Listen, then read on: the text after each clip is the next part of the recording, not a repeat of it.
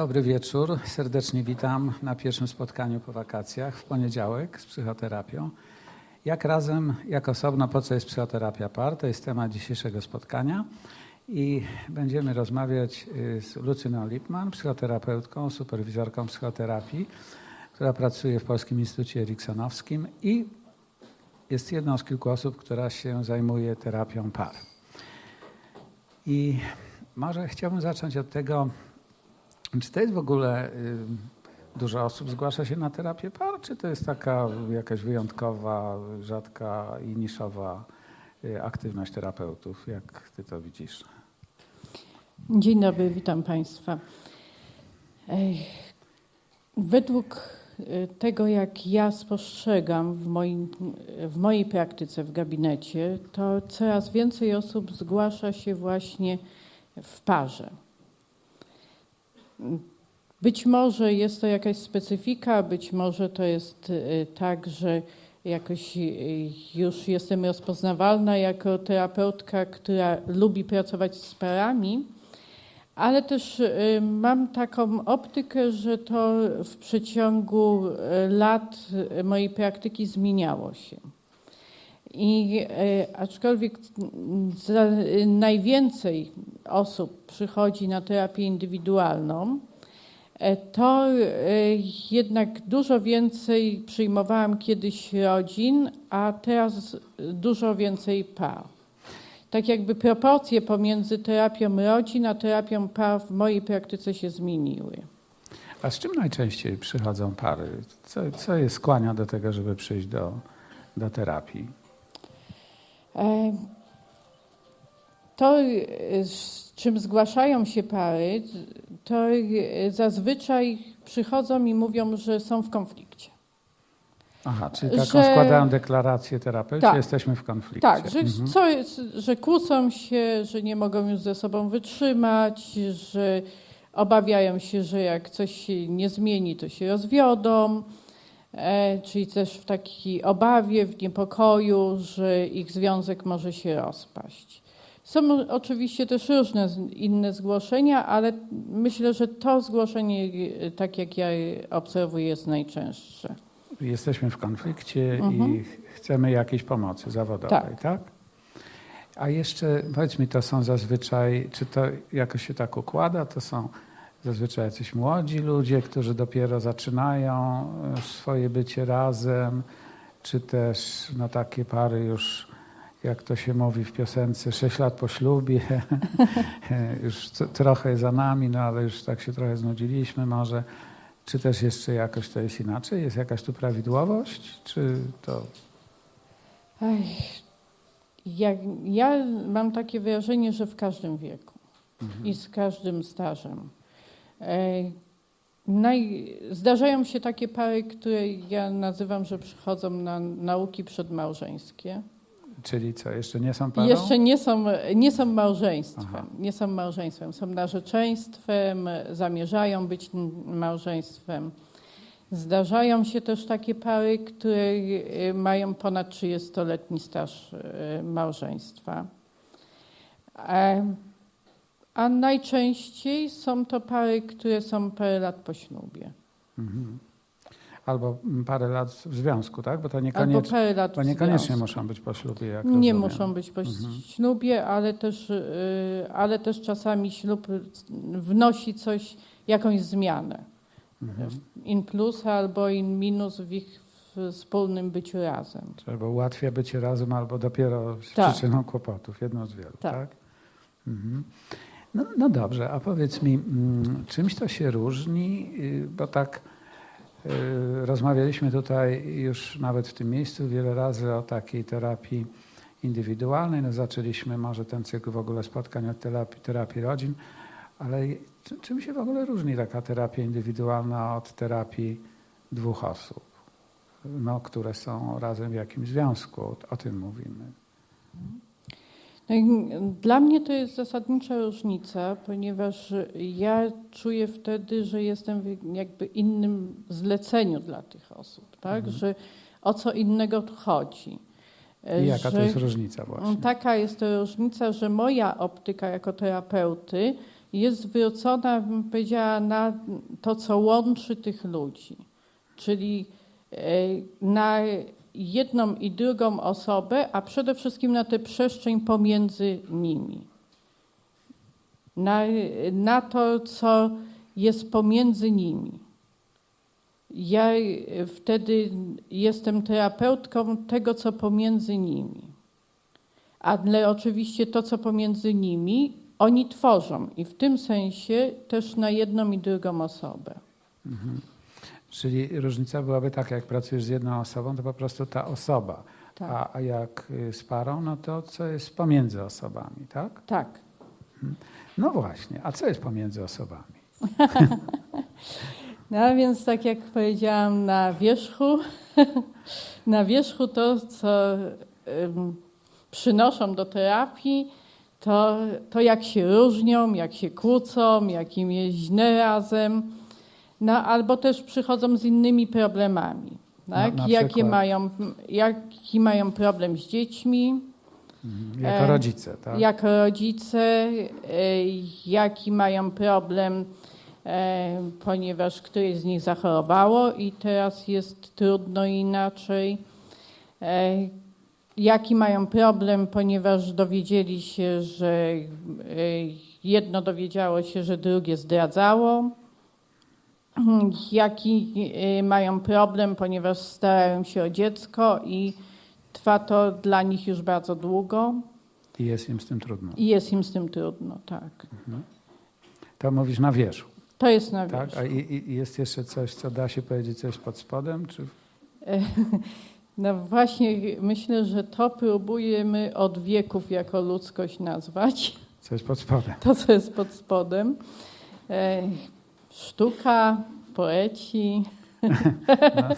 No, nie, ale to moje pytanie nie było aż tak głęboko filozoficzne. Y, y, tylko rozumiem, że jeśli para przychodzi i mówi, jesteśmy w konflikcie, y, no to ty opowiedziałeś, jakie mogą być wymiary tego trudu czy tego tru konfliktu. Tak. Ale jest też coś pod spodem, czy, czy to można jakoś powiedzieć w odniesieniu do terapii par bez. Um, no, no właśnie, jest coś takiego wspólnego jest. i to może jakoś nazwać? No i jeśli bym miała najbliższe pojęcie ująć, w najbliższe to pojęcie to jest miłość. Aha. Czyli, to jest pod spodem. Y, I teraz, jeśli tak to widzisz, to zadanie terapeuty polega na czym? Na wydobyciu tej miłości, czy, czy no, na czym właściwie? Bo to tak ład, ładnie zabrzmiało, ale to skąd wiesz, że zawsze ta miłość jest? Wielokrotnie ją obserwowałam. No. To, jest, to jest to, co jest najprzyjemniejsze dla pracy terapeuty małżeństw. No, no, no wiesz, no, ale spróbuję jakoś to jednak podważyć tutaj. No, jak, jednym z tych wymiarów problemu jak, czy konfliktu, o jakim mówiłaś, to jest to, że y, mm, ktoś się dowiaduje, że druga osoba zdradzała czy zdradza. No, wtedy zazwyczaj osoba zdradzana czuje ból, krzywdę, y, wściekłość, smutek. No, to różne mogą być y, tego przejawy, ale nic przyjemnego. Y, osoba zdradzająca, no, hmm, też trudno mówić, żeby się dobrze czuła w takiej sytuacji. No to gdzie tu jest miejsce na miłość? Tu właśnie hmm, raczej sobie obie strony wyrzucają y, brak miłości. No coś jest odwrotnego od miłości. To gdzie, gdzie tu jest miejsce na miłość? Jak ty to widzisz? Skoro przychodzą Aha. razem na terapię, skoro chcą coś naprawić, Czyli sam fakt, że próbują po tak trudnym doświadczeniu jeszcze tak. czegoś, tak? Że tak. Tu... To, mhm. to uważam, że to jest bardzo ważne i, godne wielkiego szacunku. Mhm. To, że po, po, tak trudnym doświadczeniu ciągle próbują, ciągle czują więź i chcą ją zreperować. Mhm. Bo tak się uważa, że y, to różni badacze różne podają tu wartości, ale e, raczej jest e, powszechna zgoda, że ta zdrada to jest jedną z e, najczęściej wymienianych powodów najczęściej wymienionych powodów, dla których dochodzi do terapii małżeńskiej. Ale wtedy ty też widzisz tam miłość, rozumiem, tak? Kiedy podejmuje się terapii, tak. Mhm. Czyli gdyby była sama zdrada, a nie było tej terapii, to trudno byłoby wtedy, a para nie decydowałaby się na terapię, mimo tego doświadczenia, to wtedy yy, trudno byłoby wnioskować o tej miłości, a tak to. Znaczy, trudno by mi było wnioskować, bo bym ich nie spotkała, ale przypuszczam, że wiele par radzi sobie z takimi trudnymi doświadczeniami też bez terapii. Mhm. Radzą sobie z większym bądź mniejszym kosztem dla siebie, dla całej rodziny, dla dzieci. Mhm. I ta siła, która w nich jest, żeby sobie z tym poradzić, przeważa wtedy ten ból, który ich spotyka, kiedy jedno z nich wystąpiło przeciwko ich więzi. Mhm. Bo to nazywasz na przykład zdradę przeciwko, że to jest coś przeciwko więzi, tak? Tak. Mhm. No dobrze, a jeszcze powiedz mi, bo tak y, najczęściej, choć y, wiemy, że to nie tylko tak jest, ale najczęściej trafiają jednak, bo taka jest też i statystyka, y, pary, gdzie jest mężczyzna i kobieta w związku. No a ty jesteś kobietą, to ma to jakieś znaczenie? No bo tak by się wydawało, wiesz, no, że to mm, pewnie część kobiet by uważała, no, że kobieta kobietę lepiej zrozumie, część mężczyzn, że mężczyzna mężczyznę. Tak, no, czy to jest wszystko jedno? Ja myślę, że na początku terapii to ma znaczenie. Aha, a jakie? Y, ponieważ y, para przychodzi z pewnymi wyobrażeniami, jaka będzie rola terapeuty. Y, Czasami przychodzą po to, żeby, rozsądzić, kto ma rację, I ty miałabyś być tym sędzią. Mhm. No i, i wtedy, jako że, że przychodzą do kobiety, to mężczyzna może czuć, że kobieta będzie trzymać stronę kobiety. Czyli rozsądzi stronniczo. Tak. Mhm. A kobieta może czuć, że kobieta będzie trzymać stronę mężczyzny. Tak? Myślałam, że z kobiety. Nie? No i jeśli spodziewa się każdy z nich, że będzie terapeuta przeciwko, Aha. no to raczej wtedy będzie trzymać stronę mężczyzny, bo jak wiadomo, jej mąż, którego ona wybrała, jest najbardziej czarującym mężczyzną na świecie i I pewnie też czaruje i terapeutkę uwiedzie. A, czaruję teraz. No Później i- myślę ma to mniejsze znaczenie, ponieważ y, terapeuta w m, przestrzeni każdej terapii, a, w- a też w szczególności w terapii PA, jest tak naprawdę bardzo mało istotny. Mhm. I im mniej terapeuty y, na sesji, tym lepiej. Więc para po pewnym czasie orientuje się, że to tu nie o terapeutę chodzi. że- Tylko, tylko o nich. tak? tylko o nich i to już wtedy nie ma wielkiego znaczenia. No dobrze, powiedziałeś od czego to się zaczyna na ogół, że para mówi, że jest w konflikcie. Y, Ten konflikt ma różne oblicza, może mieć. Y, Pod spodem jest miłość, bo jak jest duży konflikt, a para próbuje nadal, no to znaczy, że ta miłość jest. No i co ty dalej robisz jako terapeutka? No przychodzą tacy ludzie w konflikcie, mówią, że już nie bardzo mogą dalej y, żyć, opowiadają historie. Czasem są to dwie różne, bo mężczyzna opowiada jedną, kobieta inną. Niekoniecznie one się pokrywają. Czasem y, jedna mówi, że to nie tak jest, drugie, że no, ale no i, i co, co ty robisz z tym wszystkim teraz jako terapeuta pary? Najpierw słucham. No dobrze. Jak jest para taka wielomówna, no to jest to względnie łatwe. No dobrze, no już nasłuchasz. Względnie mało mam do zrobienia. No tak, no jak się nasłuchasz, to co potem? Jak już się nasłucham, to staram się tworzyć taką przestrzeń w gabinecie, żeby jak najszybciej para opuściła ten poziom, na którym są konflikty i dotarła, dotknęła chociaż jakiś niewielkiej wypustki tego poziomu, który ich połączył. Mhm. Czyli to mm, jakbyśmy powiedzieli, że mm, otwierają się wtedy zasoby tej pary, tak? Tak. tak? Czyli na przykład zasobem może być, czemu oni w ogóle się spotkali, co ich połączyło, co jest ważne, tak? Tak. I, i, I co dalej z tym robisz, jak już ta wypustka jest? No jak już jest wypustka, to wystarczy tylko za nią delikatnie pociągnąć. I, i, i co dalej się dzieje? No i dalej to tak jak, no jak w rzece, która tamuje i jest tam mnóstwo różnych gałęzi, liści. No czasem wyjmuje się jedną gałązkę, nic się nie dzieje, dalej tamuje, ale jak się wyjmie drugą albo trzecią, to rzeka swoim nurtem i swoją siłą płynie dalej.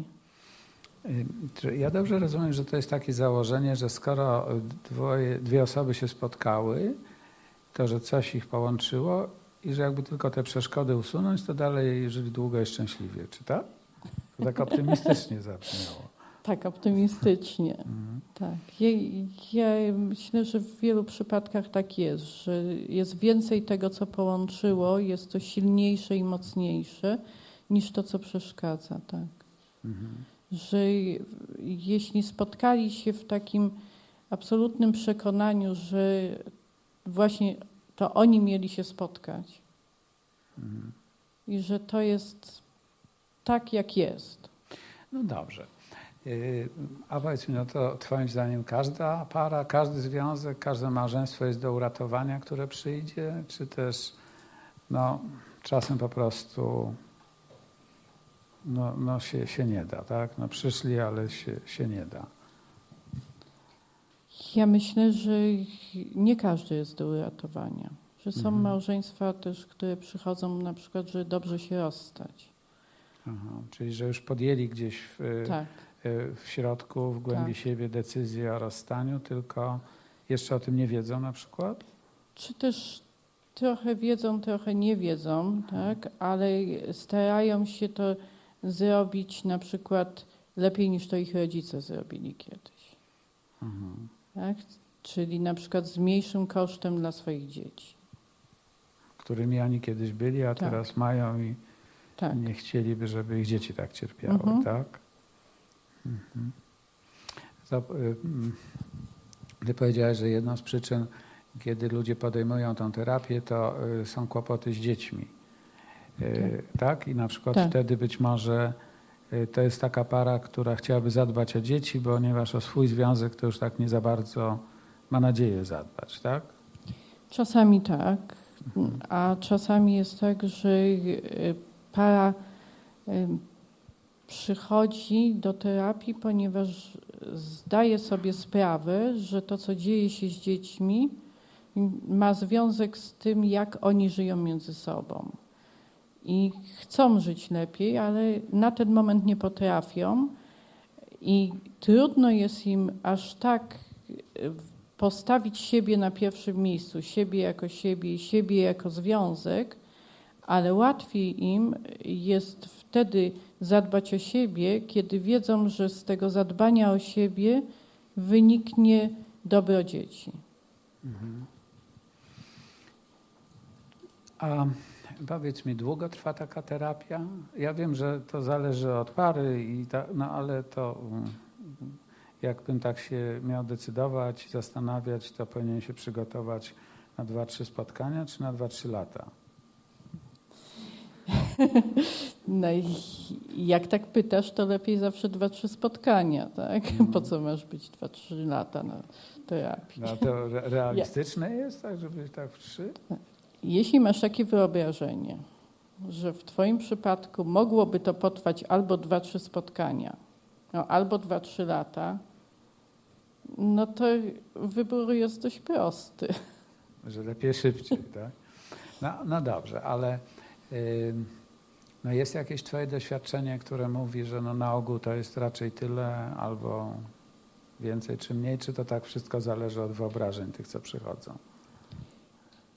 Trudno by mi było powiedzieć, jak to długo trwa, ponieważ rzeczywiście jest tak, że czasami jest to kilka sesji i ta rzeka popłynie dalej, korzystając z, własnego, z własnej siły i nurtu, a czasami jest tak, że to trochę apetyt rośnie w miarę jedzenia. Że jak już jest spokojniej, to teraz może zajmiemy się jeszcze lepszą jakością. Tak? I, I wtedy to mm, trwa nieco dłużej. A lepsza jakość to na przykład co, e, co masz na myśli, mówiąc lepsza jakość? Lepsza jakość to mam na myśli lepsze porozumienie, e, lepsze poczucie, że miłość płynie, e, lepsze poczucie, że ta druga osoba jest mi życzliwa. Czy te, tej drugiej osobie w parze, tak? Tak. Mhm, mhm. Tak. Że właśnie przy tej osobie mogę rozwijać się najlepiej, a też najbardziej mnie cieszy to, jak tej drugiej osobie jest coraz lepiej. A, a powiedz mi, jak, bo to jeszcze mnie ciekawi, jakie są Twoje, może masz jakieś takie obserwacje? Jest pierwsze spotkanie, Przy, przychodzi para i no, czasem terapeuta ma wiedzę bogatą, doświadczenie, a czasem ma intuicję, że y, no, to jakoś tak patrzę na te osoby i, i jakoś no, to dobrze wróży, tak? czy dobrze rokuje, no, bardziej bądźmy tak fachowo, dobrze rokuje. A czasami takie, no, to będzie ciężko. Masz jakieś takie swoje sygnały, które o tym mówią? Wiesz, pytam o to dlatego trochę, y, bo wi wiadomo, że y, terapia par, ponieważ na całym świecie ona jest taka y, coraz częściej, ludzie się z tym zgłaszają, no to jest też przedmiotem badań naukowych. No i na przykład takie małżeństwo, które bada terapię, to są małżeństwo, nazywa się Gottman, Amerykanie, John i Julia Gottman. I oni mieli taki pomysł, to obserwowali, że takim kluczowym kryterium, kluczowym dla nich kryterium, które pozwala przewidzieć, że ta para mm, przetrwa, mimo że jest kryzysowa sytuacja, to jest to, że oni na siebie reagują. Czyli jak na przykład on coś mówi, to ona coś mówi. Jak ona coś mówi, to on coś mówi. Jak ona kiwa głową, to on kiwa głową. Jak on się rusza, to ona się rusza. I tak w obie strony. A że bardzo źle rokuje, jak oni nie reagują na siebie. Są tacy niereaktywni, czyli no, ona coś mówi, a on no tak w tą stronę mówi, tak? W ogóle wygląda jakby był y, szklaną górą, on czy ona. I że taka wzajemna reaktywność, to, że to jest e, bardzo dobry prognostyk, niezależnie od tego, jak oni reagują. Czyli, że mogą się kłócić. To nie ma znaczenia, czy się kłócą, czy nie, dla trwałości związku, że kłótnie to w wielu małżeństwach y, to jest to, o co chodzi, tak? żywa wymiana.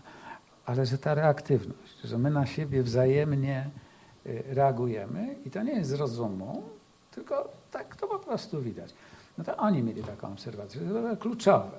A ty masz jakąś obserwację, no jak tak wchodzi ta para do gabinetu, no patrzysz, mija 5 minut, 20, Masz jakiś taki swój sygnał, to dobrze albo to trudno? Ja zgodziłabym się z Gottmanami. Z ich obserwacjami. Tak, mhm. z ich obserwacjami, że bardzo ważnym czynnikiem, wskaźnikiem jest reaktywność wzajemna. W jakimś sensie taka synchronizacja pomiędzy tymi osobami. Tak, że rzeczywiście czasem się patrzą na siebie, reagują, a czasem nawet się nie patrzą, ale reagują. Że są we wspólnym jakimś e, tańcu, powiedziała, na poziomie nawet drobnych reakcji ciała. I myślę, że to rzeczywiście jest baza. Mhm. Że oni są razem jakby stanowią wspólny organizm, można powiedzieć. E, ja bym dodała jeszcze wzajemną życzliwość, e, szacunek. Że jeszcze te dwa elementy. Tak. tak?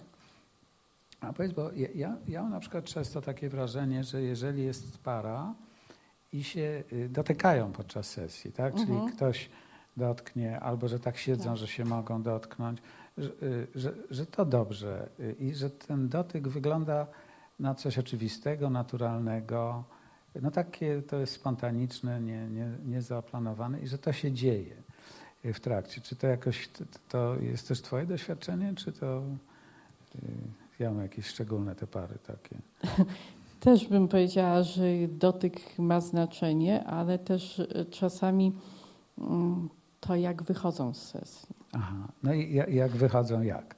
Jak wychodzą na przykład i wtedy się dotykają, czy wychodzą za rękę, czy stają pod instytutem i się przytulają. Aha. Czyli dają sobie wsparcie też wzajemne po jednak trudzie takiej sesji. A co jest właśnie trudem takiej sesji, powiedz? Odmrażanie emocji. Aha, czyli to bywa tak, że się silne emocje pojawiają, tak? tak? Mhm. A mówisz odmrażanie, tak? Y, tak, y, tak. Myślę, że te emocje, które są na wierzchu i w których, y, które biorą udział w kłótniach, to one są trochę oswojone. Mhm. Natomiast jeśli wypływają emocje takie, które są przez tę pierwszą warstwę przykryte, takie, które na przykład na wszelki wypadek o nich nigdy nie mówiliśmy, mhm. żeby nic nie zepsuć, bo to jest ważne, żebyśmy byli razem. I one już długo się domagały wyjścia, a wychodziły takim bypassem, jakąś prawą albo lewą stroną, w inny sposób przetworzone, a teraz są nazywane. Mhm. To, to jest praca. To I, jest trud. I to jest trud, tak? tak. Rozumiem, że to jest zarówno trud tej, dla tej osoby, która to odmraża, jak i dla tej drugiej, która przy tym jest, tak? Tak, tak. Tym bardziej, że jeśli są zsynchronizowani, tak jak mówisz, reagują na siebie, no to jeśli jedna odmraża, to druga też coś odmraża. Aha. Czyli kiedy po, po takiej sesji, gdzie y, ty widzisz, jaki to jest trud, para jakoś wychodzi razem, czy też się dotyka, czy też nawet tak. przytuli, tak. Y, to, to to jest do, dobry sygnał, tak? To to jest dobry sygnał. Mhm.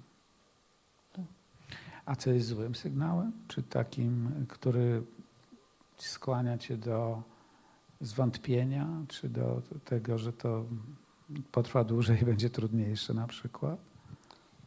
To na przykład jak po takiej sesji, która była trudem, y, każdy wychodzi osobno, nie zatrzyma się nawet na chwilę, nie wymienią spojrzeń, biegną każdy do swojego samochodu. Tak odwracają się od siebie. Hmm, to taka osobność. Taka osobność, tak. Hmm. No a jeszcze powiedz mi, no bo gdy, gdyby y, nas słuchały teraz osoby, które się zastanawiają, no mm, jakoś to małżeństwo czy ten związek no nie jest zły, no ale niestety nie jest też dobry. Mm, no właściwie nic dramatycznego się takiego nie dzieje. Y, upływa miesiąc za miesiącem, wszystko się to po, po, raczej tak pogrąża w takiej y, miernej jakości, no ale właściwie no, nic dramatycznego się nie dzieje, no przynajmniej o niczym nie wiem takim, żeby się działo. No to dlaczego warto byłoby przyjść na terapię pary, a nie poczekać? Nie, aż się coś zadzieje. No, nie, nie wiem, no, czy aż się coś dobrego zadzieje albo złego. No. Jest jakiś, y, tak jak ty jako osoba pracująca z parami, no, jest jakiś powód, dla którego warto zacząć tę terapię? Myślę, że jest taki powód, ponieważ można mieć lepszą jakość życia. Aha. Z tą drugą osobą, z którą... Z tą drugą osobą, tak. Hmm. Że jak jest, no jakoś tak, jak mówisz, tak miernie. No, nic się strasznego nie dzieje, ale też, e, ale też nie jest jakoś bardzo przyjemnie, nie jest fajnie, nie jest um, ciekawie, no i jest tak nijak. Mhm. No to można sobie powiedzieć, no dla mnie jest nijak w życiu. A mhm. można sobie powiedzieć, zasługuje na więcej. Mhm. I to jest możliwe, żebym w tym związku miał więcej, tak? Tak. Mhm. Ponieważ był jakiś powód, dla którego się spotkaliśmy Tak. dla którego może nie, zamieszkaliśmy razem, czy mamy wspólne dzieci, tak? Tak. Czy mamy jeden dom, tak? Tak. Że różne. Mhm. Dobrze, wiesz co, jeszcze bym Cię tak chętnie zapytał, bo mówimy terapia małżeństw i par, no już tu padło, że to nie o to chodzi, czy ktoś jest y, formalnie w małżeństwie, czy też nie, Y, ale jest jakiś taki, można powiedzieć, drugi kraniec, kiedy Ty byś się nie podjęła e, terapii y, pary, bo myś na przykład powiedział, no to jest, nie jest jeszcze para, tak? No nie, nie jestem tu swatką, żeby y, do, dobierać ludzi. Y, Jest, jest jakiś taki próg, poniżej którego nie, nie podejmiesz terapii pary? No powiedzmy, jak małżeństwo, no to małżeństwo. No dobrze, tak? Ktoś się zdecydował. No, ale od kiedy para jest parą? Na tyle, żeby można było powiedzieć, że... Para pewnie jest parą od wtedy, kiedy czuje się parą. No wiesz, pracowałem kiedyś z pacjentką, która mówiła mój narzeczony, mój narzeczony, a potem się okazało, że ten narzeczony dwa lata wcześniej wyjechał do Australii i w międzyczasie przysłał dwa maile. Y, A narzeczonym nie był, bo nigdy jej nie poprosił o rękę. No ona jego zresztą też nie. I tak mi się to wydaje, że to dość ryzykowne jest. No Bo ona by pewnie powiedziała, że są parą, ale wątpię, żeby ten mężczyzna mógł powiedzieć, że jest w parze z tą panią. Ja też trochę wątpię, żeby z nią przyszedł na terapię. No, no tak, ale też, no, czy to jest jedyne kryterium? Myślę, że najważniejsze. Tak? Że To- ludzie się czują parą. Oboje Tak? się czują parą. To jest bardzo subiektywne. A jest coś obiektywnego? Czy to, jak To tobie moż, wystarczy? można próbować e, takich wskaźników obiektywnych, tak? Czy, e, czy mieszkają razem, czy mają wspólne dzieci, czy mają, czy mają wspólny wiem, dochód, majątek, tak? Czy Mhm. e, czymś w jakimś sensie zaryzykowali wspólnotę. Aha. Podjęli jakieś też ryzyko bycie Tak. razem, tak? Tak. Mhm. Mm, Dobrze, być może jeszcze jest y, chwila, żebyśmy też powiedzieli o tym, no bo właściwie tak rozmawiamy o tej parze, czy tej, czy innej. To jest Instytut Eriksonowski. Hipnoza jest jakby w tle tego wszystkiego. Jak, to się ma w ogóle? Cze- Czemu to w takim miejscu? Bo to nie jest. Jak się ma na przykład praca z nieświadomością, czy z, y, transowa z taką parą? O czym tu mówimy? No bo przecież to się mogło wydawać, tak, dwoje ludzi świadomie podjęło decyzję, no już nie mówię o ślubie, no ale żeby się na przykład razem obciążyć kredytem na mieszkanie, tak, no albo zdecydowali się jednak wychowywać dzieci wspólnie. Y, No to gdzie tu miejsce na hipnozę i nieświadomość? Co, co to w ogóle, jak to się ma jedno? Gdzie tu miejsce na świadomość? No to strasznie to zabrzmiało, tak, że tu wszystko bez udziału świadomości się dzieje, tak? Nic nie wiem. Nieco, z, z nieco świadomości.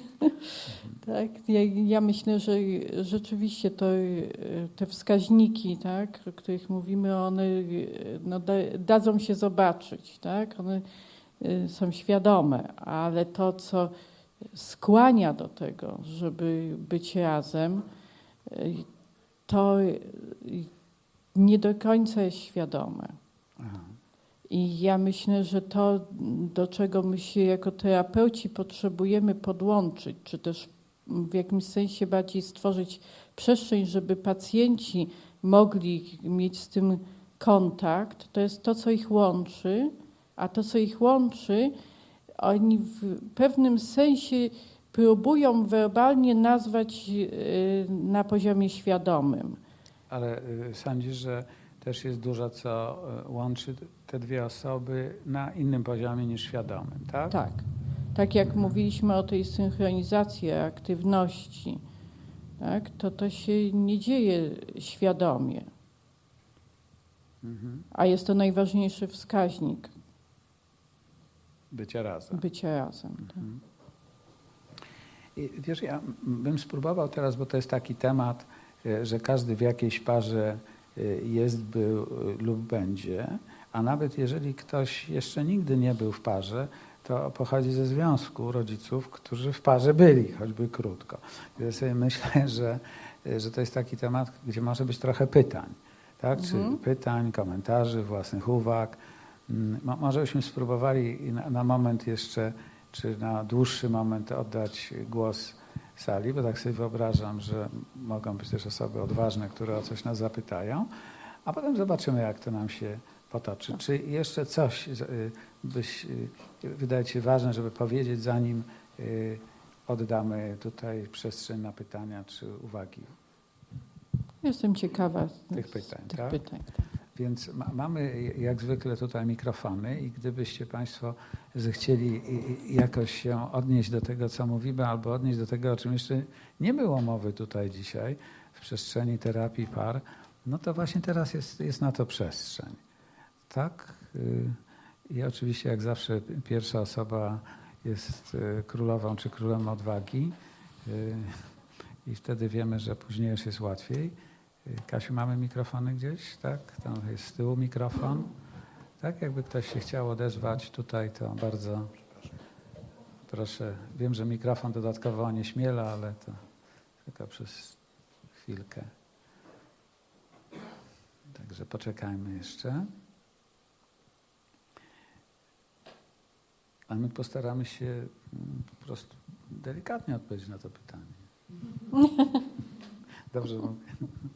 Tak, delikatność to jest dobre słowo. W takiej e, więzi dwojga ludzi.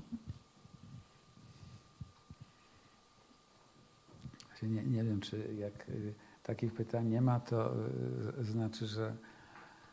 No właśnie nie wiem, co to znaczy. No, może ty wiesz, co to znaczy.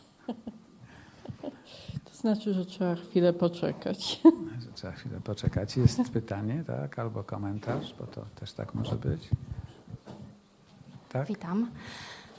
Nie wiem, jaka jest tradycja, mówi się swoje imię, nazwisko, czy Jak, niekoniecznie? to wszystko jest, jak, jak pani chce się przedstawić, bardzo proszę, jak pani woli już mówić, to też dobrze. Także. No dobra, to będę mówić. To w takim razie wiem, spóźniłam się troszeczkę, właściwie dużo i nie wiem, co było wcześniej, ale mam pytanie, co właściwie może być em, wyznacznikiem sukcesu pracy z parą? Czy ich bycie razem, czy, czy to, że się rozstaną?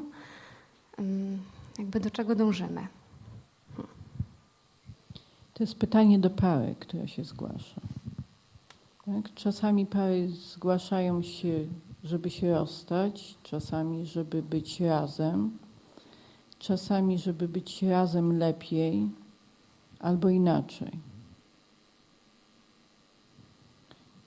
Wyznacznikiem sukcesu w terapii jest osiągnięcie takiego, takiej satysfakcji celu pacjenta. No, tylko wyobrażam sobie, że oni mogą nie wiedzieć na początku, czego chcą. W sensie, czy się rozstać, czy być razem. Mogą mówić jedno albo drugie. E, Mogą chcieć się dowiedzieć. Je- Jeszcze czasami jest taka wersja, że para ustali obszar, w którym chce być razem i ustali obszar, w którym chce być osobno. I, I doprowadzi do tego, żeby tak było. Czyli to tak na przykład czasem jest, kiedy y, para ma dzieci i ustali, że ten obszar y, niemożliwy do rozstania to jest obszar rodzicielstwa. I że mm, jakoś ich jakość w byciu rodzicami wspólnych dzieci się poprawi, a inne obszary sobie zupełnie, ale to zupełnie odpuszczą. Y, I, jeśli para ustali taki cel i taki cel osiągnie, to też się uważa, że to jest sukces, bo to właściwie jest bardzo ryzykowne, żeby terapeuta miał mówić parze, y, jak to jest dobrze być w tej parze. No bo terapeuta w- w ogóle tak y, sam może mieć wątpliwości, co to znaczy być dobrze w parze, ale być dobrze w tej parze, która przychodzi, no to wiedzieć nie może. Prawda? Więc, y, więc to mm, wiem, że być może się to wydawać nieprecyzyjną odpowiedzią z naszej strony, ale właściwie no, próbujemy rozmawiać z tymi ludźmi, co dla nich to będzie i słuchać, jak się to może zmieniać przeciągu kolejnych spotkań. Ja tak? Jakoś Tak, dobrze to? Tak, tak. Bo ja jeszcze sobie jakoś wyobrażam, że jak para przychodzi, to um, może jednak coś ich skłania do tego, żeby przyjść razem. I sobie myślę, że może właśnie to, że chcieliby spróbować zobaczyć, czy jeszcze mogą być razem, um, jakoś by mnie to zachęcało do zachęcania ich, żeby spróbowali zobaczyć w tym kierunku na to. Um, ale teraz słyszę, że może to niekoniecznie jest najlepsze rozwiązanie, jeżeli to dobrze rozumiem. Rzeczywiście tak jest, że jak para przychodzi, to najczęściej, choć nie zawsze, y, mają taką ideę, że być może będą mogli być razem. Tak? I ja ze swojej strony, jako terapeutka, trochę bym nie chciała zepsuć tej ich idei poprzez zachęcanie ich do czegokolwiek, ponieważ wtedy wydaje mi się, że moje zachęcanie mogłoby być tu kontrproduktywne. No, dziękuję. To pierwsze e, koty za płoty, tak? To, to jakbyśmy mogli przekazać tutaj mikrofon dalej. Tak? Nas jest niewiele, więc jakoś mikrofon sobie przewędruje przez salę na pewno. Ja mam takie pytanie, czy praktykuje się rozdzielanie par podczas terapii, czyli na przykład raz się spotkam z panem, a raz się spotkam z panią. E, czy to jest takie oczywiste, czy raczej rzadko się to stosuje i czy to w ogóle ma jakiś sens?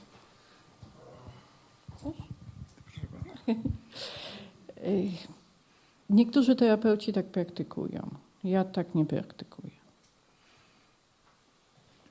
A jakby no z czego to wynika, że się podejmuje taką decyzję? Znaczy, każde z rozwiązań ma mm, ograniczenia i zalety. Y, ci, którzy y, rozdzielają parę, mówią, że można się y, można łatwiej otworzyć trudne obszary z jedną osobą i że te trudne obszary później łatwiej wprowadzić do pracy z parą, kiedy otworzy to jedna osoba. No i druga osoba. Ci, którzy są temu przeciwni, Y, tak jak z reguły tego nie robimy w instytucie, to mówią, że jest pewnego rodzaju ryzyko. Myśmy tu o tym przez chwilę mówili, że y, pacjent jakoś wejdzie, jeden z pary wejdzie w koalicję, tak? Czyli no na przykład y, będzie takie miał przekonanie, że w tej terapii to chodzi o to, żeby terapeuta mnie zrozumiał, ten, albo przyznał mi rację, albo był po mojej stronie, a y, terapeuta nie może być po niczyjej stronie, bo już wtedy przestaje być terapeutą tej pary, ani nie jest przy niczyjej racji, ani jest przeciwko y, nikomu, więc y, to jest, wydaje się dosyć ryzykowne, ale no tak jak było w przeglądzie różnych szkół, które pracują z parami, są różne podejścia. Staramy się ograniczać to tak bardzo, jak tylko jest to możliwe, osobne spotkania, bo nie umawiamy się na spotkanie z tą osobą, czy z tą osobą, tylko tej przestrzeni, która jest pomiędzy tymi ludźmi.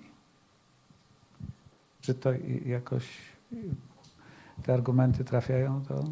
Tak, tak, tak być? Po części, no też. Nie, bo musicie się Państwo zgadzać przecież z nami. No. Też no, domyślam się, że może być tak, że z kolei druga osoba może podejrzewać, na przykład tak, że y, pan może na przykład podejrzewać, że skoro y, żona czy tam partnerka już poszła sama, to może też y, już gdzieś tam popłynąć i, i powiedzieć, y, nie wiem, to czy tamto y, i to może też wpłynąć na jej relacje z, y, właśnie z terapeutą. Czyli nie tylko, że jakby idzie tam z założeniem zawiązania koalicji, ale może też podejrzewać, że to druga osoba ją zawiązała, powiedzmy o to chodzi. Tak, i to, to jest argument przeciwko takiemu y, indywidualnemu spotkaniu z jedną czy z drugą osobą. No ale z drugiej strony to też może trochę opóźniać przebieg terapii, bo mogą być takie rzeczy, które y, niekoniecznie y, dana osoba chce powiedzieć przy tej drugiej osobie, tak? W obawie, że ją zrani, albo że gdzieś tam czy też zostanie źle odebrana i tak dalej, no czasami jest łatwiej się e, otworzyć przed terapeutą jako przed obcą osobą niż przed kimś bliskim. Tylko, że wtedy mm, ja staję się powiernikiem jakiejś tajemnicy. Y, no, poprowadźmy tę rozmowę w przykładzie standardu, tak? Jak przychodzi mężczyzna i kobieta i, i załóżmy, że y, ten mężczyzna czy ta kobieta powie coś mi, czego nie powie swojemu partnerowi czy partnerce, to na ten moment ja jestem bliższy tej osobie niż, niż tamta. No a to tak nie powinno być, bo to nie o to chodzi, żebym ja był bliższy, tylko żeby oni znaleźli taką odległość, która im y, pozwala na lepsze życie. Y, jak byłem dawno temu na mm, warsztatach z terapii par u Karla Whitakera, y, to jest terapeuta, który jest dość poczytnym autorem w Polsce, ale już od ładnych paru lat nie żyje, to on na wszystkie tego typu próby mówił, że ja już mam żonę i nie będę się spotykał indywidualnie. Trochę prowokował y, w, te, w ten sposób. Mówił, no przyjdźcie Państwo razem, osobno nie. Męża nie potrzebuję, a żony mam, no to po co miałem się spotkać indywidualnie w takich sytuacjach. Nie wiem, co ty byś dodała do tego. Tak, no też y, na takiej indywidualnej sesji wytwarza się więź, to o czym mówiłeś, że być może w tym aspekcie terapeuta staje się bliższy niż współmałżonek. A tu chodzi o to, że aczkolwiek znajdują najlepszą dla siebie odległość, to są sobie najbliższymi osobami. Ta odległość nie dla każdej pary jest taka sama, natomiast w tej parze są sobie najbliższymi osobami. Druga, drugi aspekt to to, że w terapii par jest bardzo dużo zmiennych, bo jest to, co się dzieje w jednej osobie, w drugiej osobie, w to, co pomiędzy nimi. I jest wystarczająco dużo, żeby sobie nie dokładać tych zmiennych dla terapeuty przez indywidualne spotkania. No na przykład możemy założyć, że dowiadujemy się czegoś na indywidualnym spotkaniu, czego druga osoba z pary nie wie i teraz o co nas prosi ta osoba, która z nami rozmawiała, żebyśmy o tym nie powiedzieli, czyli tworzymy tajemnicę z tą osobą. I w zasadzie w ten sposób e, terapeuta osłabia moc terapii, ponieważ właśnie jest już nieneutralny w stosunku do obu osób, wie coś, czego ktoś nie wie z tej pary i y, utrudnia mu to pracę. Nie, wie, co z tym ma zrobić. Niektórzy tak? uważają, że uniemożliwia wręcz. Tak. No bo jeżeli ja jestem powiernikiem y, tajemnicy jednej z osób, no to jest pytanie, co y, może sobie pomyśleć ta druga osoba, kiedy ja prowadzę sesję i coś wiem, czego ona nie wie, a tu oni mają być najbliżsi. Co to w ogóle, w co my tu gramy, w jaką grę? Ale można próbować naprowadzić jednak tą osobę, jeśli już się to wie, żeby jednak y.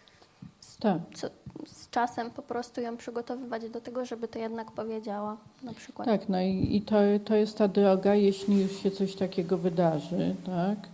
I jeśli z tej drogi właśnie tych indywidualnych spotkań y, ta para z terapeutą skorzystała, no to teraz jest jakaś droga wyjścia, tak? ale to jest dodatkowa trudność.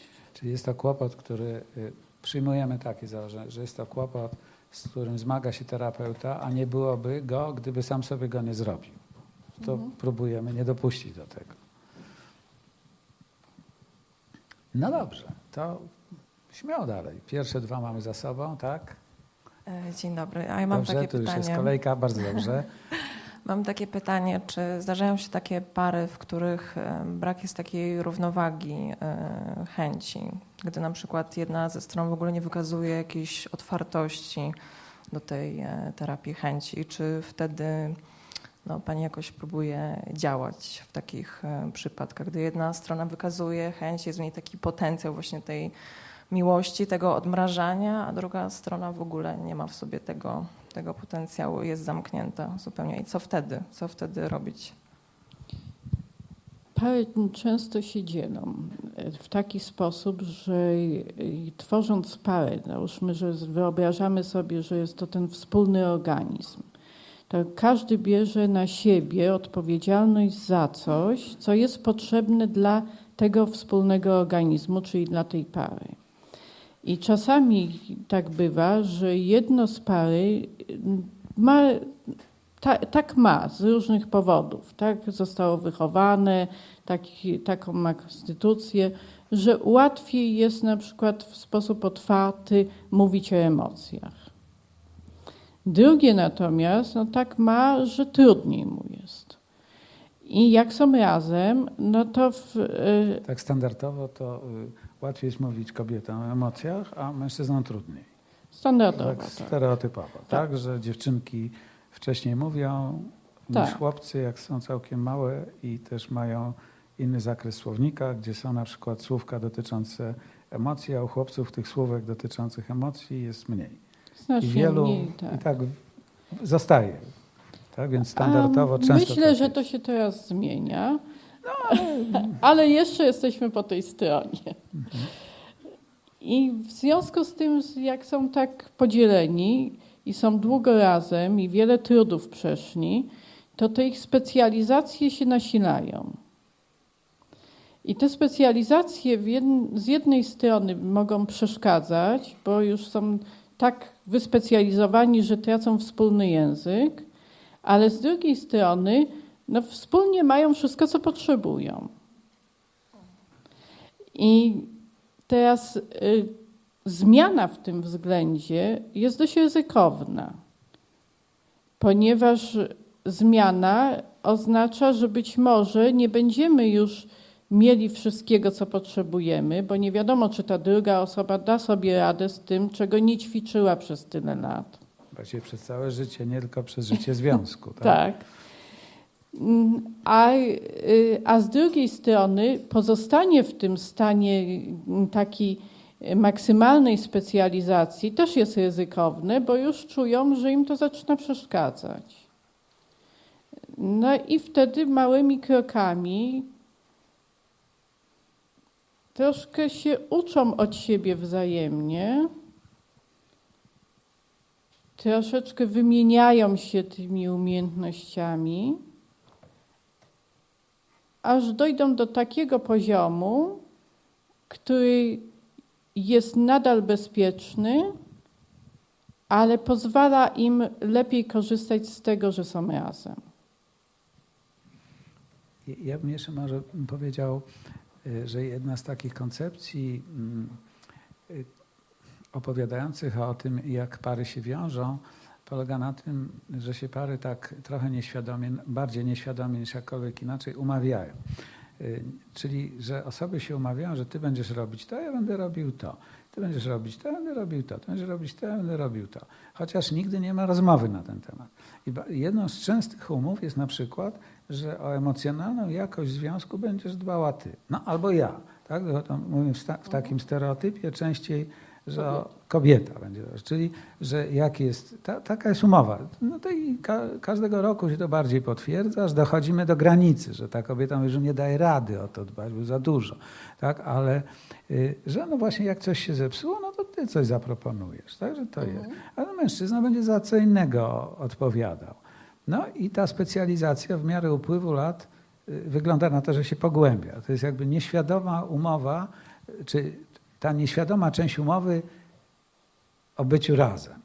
No Więc właśnie, my właściwie to... bardzo rzadko mamy do czynienia z, z dwójką ludzi, którzy są tacy sami. Tak? Można powiedzieć, że co prawda jedni się tak dobierają, że są komplementarni, czyli na przykład jest duża różnica w tym, w owym i w jeszcze czymś, a oni są takie, troszkę są jakby lustrzanym odbiciem, poznali się w drugiej klasie liceum, potem ze sobą chodzili, potem studiowali to samo, pod koniec studiów się pobrali, są w tym samym wieku i tak dalej, i tak dalej. Że mamy takiej parze symetrycznej. I my nie możemy powiedzieć, która z, których z tych rodzajów par jest lepsza. Czy lepsza jest symetryczna, czy lepsza jest komplementarna para. Tylko wiemy, że każda z tych par będzie miała kłopot z czym innym i będzie miała fajnie z czym innym. Więc... Yy, no, to nie jest takie proste. ale nie wiem, czy odpowiedzieliśmy na Pani tak, tak, dziękuję. uwagi. I mamy jeszcze Pana pytanie. Może do mikrofonu, tak? Byśmy tylko tu... Nie, nie, nie, może do mikrofonu, mimo wszystko jednak. Jest, jest. E, chciałem nawiązać do pierwszego pytania, mianowicie o te idee, e, które powodują, że pary przychodzą. E, a co w momencie, kiedy te idee są różne, czyli jedna strona myśli o tym, że chce pozostać w związku, a druga, że chce się ładnie rozejść? No ja myślę, że na tym poziomie to tak wygląda, że one są różne. Kiedy natomiast proponuję takie wyobrażenie, że wyobrażają sobie y, ta osoba, która mówi, no ja chcę pozostać w związku, tak? No i teraz wyobraża sobie, że za jakiś czas, minął jakiś czas, no tutaj czasami mówię jakąś konkretną datę, są w związku. I co dobrego się zdarzyło, co, jak się czuje wtedy, kiedy są w związku i dobrze poszło.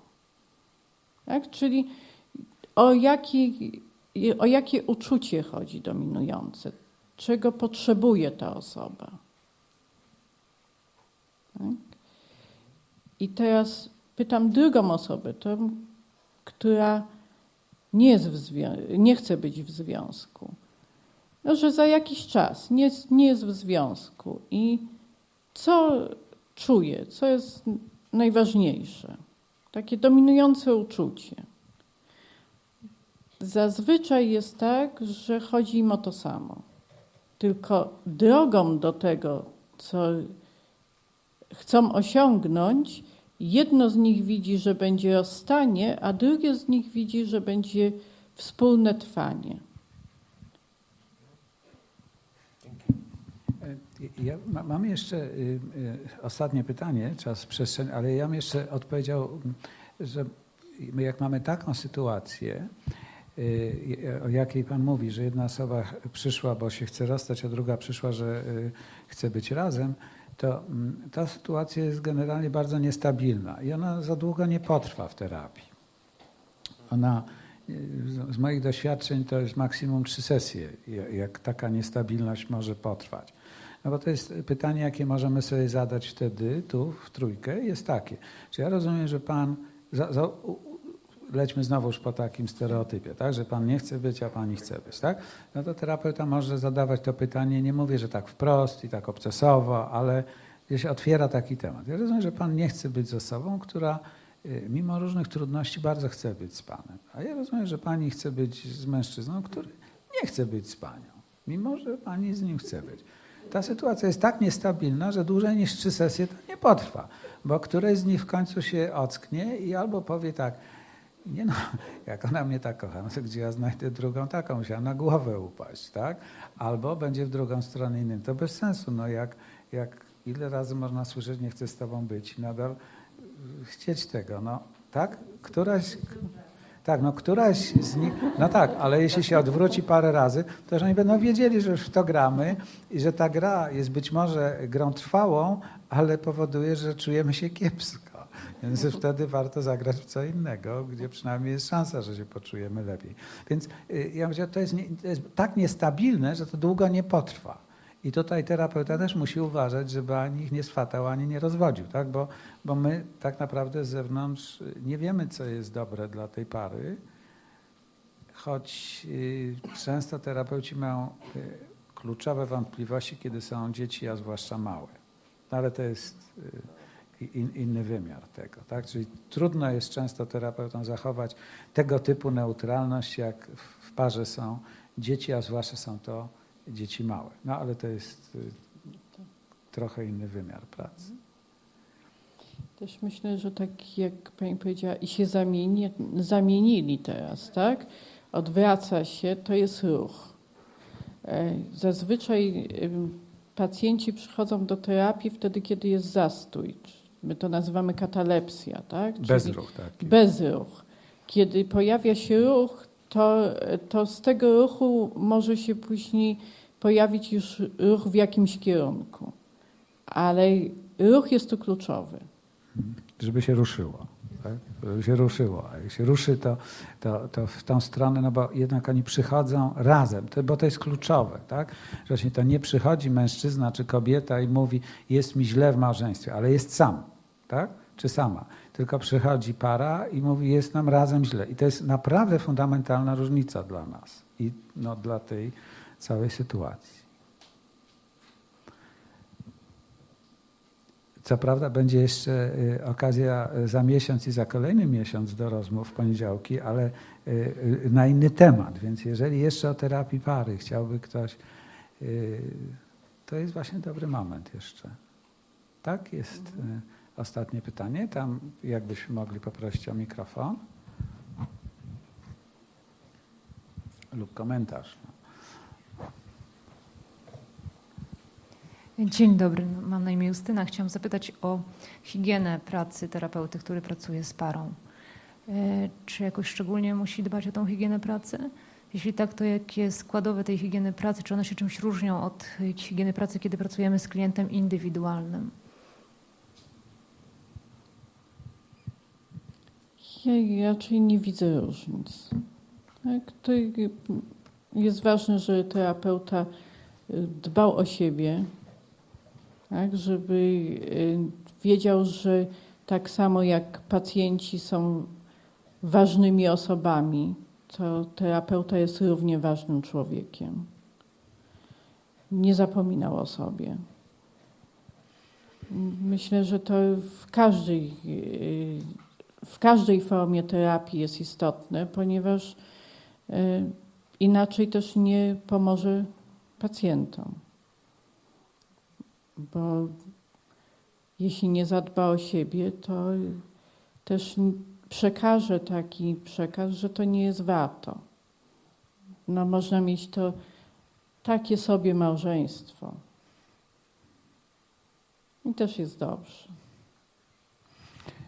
Ja, ja bym powiedział, że mm, takim elementem, poza tym, co ty mówisz, Lucynka, y, o którym ja bym powiedział, to jest to, że terapeuta powinien się uczyć to może brzmi banalnie, ale że y, tak, y, bo nikt się nie rodzi z umiejętnością i z wiedzą bycia terapeutą.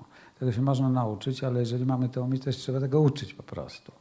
I to nie jest tak, że każdy, kto pracuje indywidualnie, to potrafi pracować z parą. Nic bardziej błędnego. Y, musi się nauczyć pracować z parą to oczywiście można się tego nauczyć. To jest jakaś wiedza ani tajemna, ani bezbrzeżna, no ale trzeba, trzeba gdzieś się tego uczyć, tak jak terapii rodzin, tak i terapii par, tak i terapii indywidualnej. Natomiast niestety jest tak, że wielu terapeutów, którzy całkiem nieźle sobie radzą indywidualnie, y, zapędzają się w rejony terapii y, małżeńskiej czy terapii rodzinnej bez przygotowania, bez wiedzy. No i wtedy to jednak obciąża terapeutę ponad miarę jej sens. No bo nie obciążałoby tak, gdyby dał sobie szansę zarówno na naukę w tej kwestii, jak i, co też jest ważne, na superwizję, czyli na rozmowę w kręgu zawodowym właśnie od tego, y, od tego typu y, terapii. No w tym sensie oczywiście to się nie, nie różni od w ogóle dbania o siebie, tak. ale jednak to y, chcę to wyraźnie podkreślić. To nie jest tak, że jak się nauczymy pracować indywidualnie, to już tak samo nam się zrobi, że będziemy pracować z rodzinami czy z parami. No nie zrobi się. Natomiast no, musimy w to włożyć trochę wysiłku i wtedy będzie dobrze. No, w każdym razie może w tle tego jest takie mm, przypuszczenie, czy to jest tak, że terapeuta pracujący z parami y, musi mieć świetny związek, świetne małżeństwo własne. No to jest taka sama odpowiedź jak to, czy terapeuta pracujący indywidualnie musi być osobą spełnioną, szczęśliwą tak? i zdrową w każdym wymiarze ciała i ducha. No, dobrze by było, ale wiemy, że tak y, nie jest. Chociaż no, staramy się, żeby tak było. No, też nie, nie wiem, czy jeszcze coś by dodała. Ja bym powiedziała, że właśnie uczenie się jest formą dbania o siebie taką formą, która pozwala nam nie obciążać się ponad miarę, czyli nie, nie brać na siebie odpowiedzialności, e, do których nie czujemy się przygotowani. albo do których nie możemy być przygotowani, a czujemy się nie wiadomo dlaczego. tak. No nie, nie, nie możemy, nie czujemy, ale też nie możemy, w sensie nie uczyliśmy się. No, jak no tak. się nie uczyliśmy nie wiem, czytać, to nie przeczytamy, tak? No tak. Tak. I branie na siebie tej odpowiedzialności jest po prostu przeciążaniem siebie. I, i, i, i też tak. no, troszeczkę nie fair wobec osób, z którymi tak. pracujemy, tak? No, tak powiem, chcę to też dodać, żeby nie, nie było, że nie bierzemy tego pod uwagę. No i to, o czym powiedziałeś o superwizji, że to też jest e, forma która została wytworzona właśnie w naszym zawodzie, która e, też e, jest dokładnie po to, żeby terapeucie było lepiej, lżej, żeby e, mógł się nauczyć. I, I nie ma powodu, żeby robił sobie gorzej, jak może sobie zrobić lepiej. Czyli superwizja to jest porozmawiaj z kolegami, a jeśli wśród nich jest jakaś osoba nieco bardziej doświadczona od ciebie, to tym lepiej. Tak, tak. W, skrócie można mhm. powiedzieć. I daj sobie szansę, żeby czasami, no jak masz kłopot, czy wątpliwość, czy coś do wątpliwości, to przedyskutuj to w gronie y, osób, które się tym właśnie zajmują. A jak jeszcze wśród nich będzie jedna osoba, która nieco dłużej pracuje, to, y, to, to może też dobrze. Sama dyskusja oczywiście też jest w pewnym sensie przyjemnością, tak jak to dziś robimy. I, I, może jeszcze coś się domaga tutaj, jakaś kwestia tu poruszenia, może czegoś nie powiedzieliśmy. Nie, nie padło tu też ani razu takie słowo, które być może tak seks tu nie padło ani razu, ani, mhm. ani czym takim, no ale mówimy nie nie, nie, nie sprowadzamy, nie redukujemy te, tego. Do, do słów.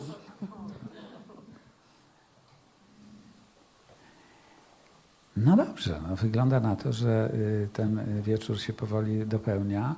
Y, zapraszam Państwa mm, na y, październikowe spotkanie. Jego tytuł jest jeszcze niespodzianką, choć wiemy już kto będzie, ale to jeszcze zostawię i na pewno będzie w mediach i na stronie Instytutu.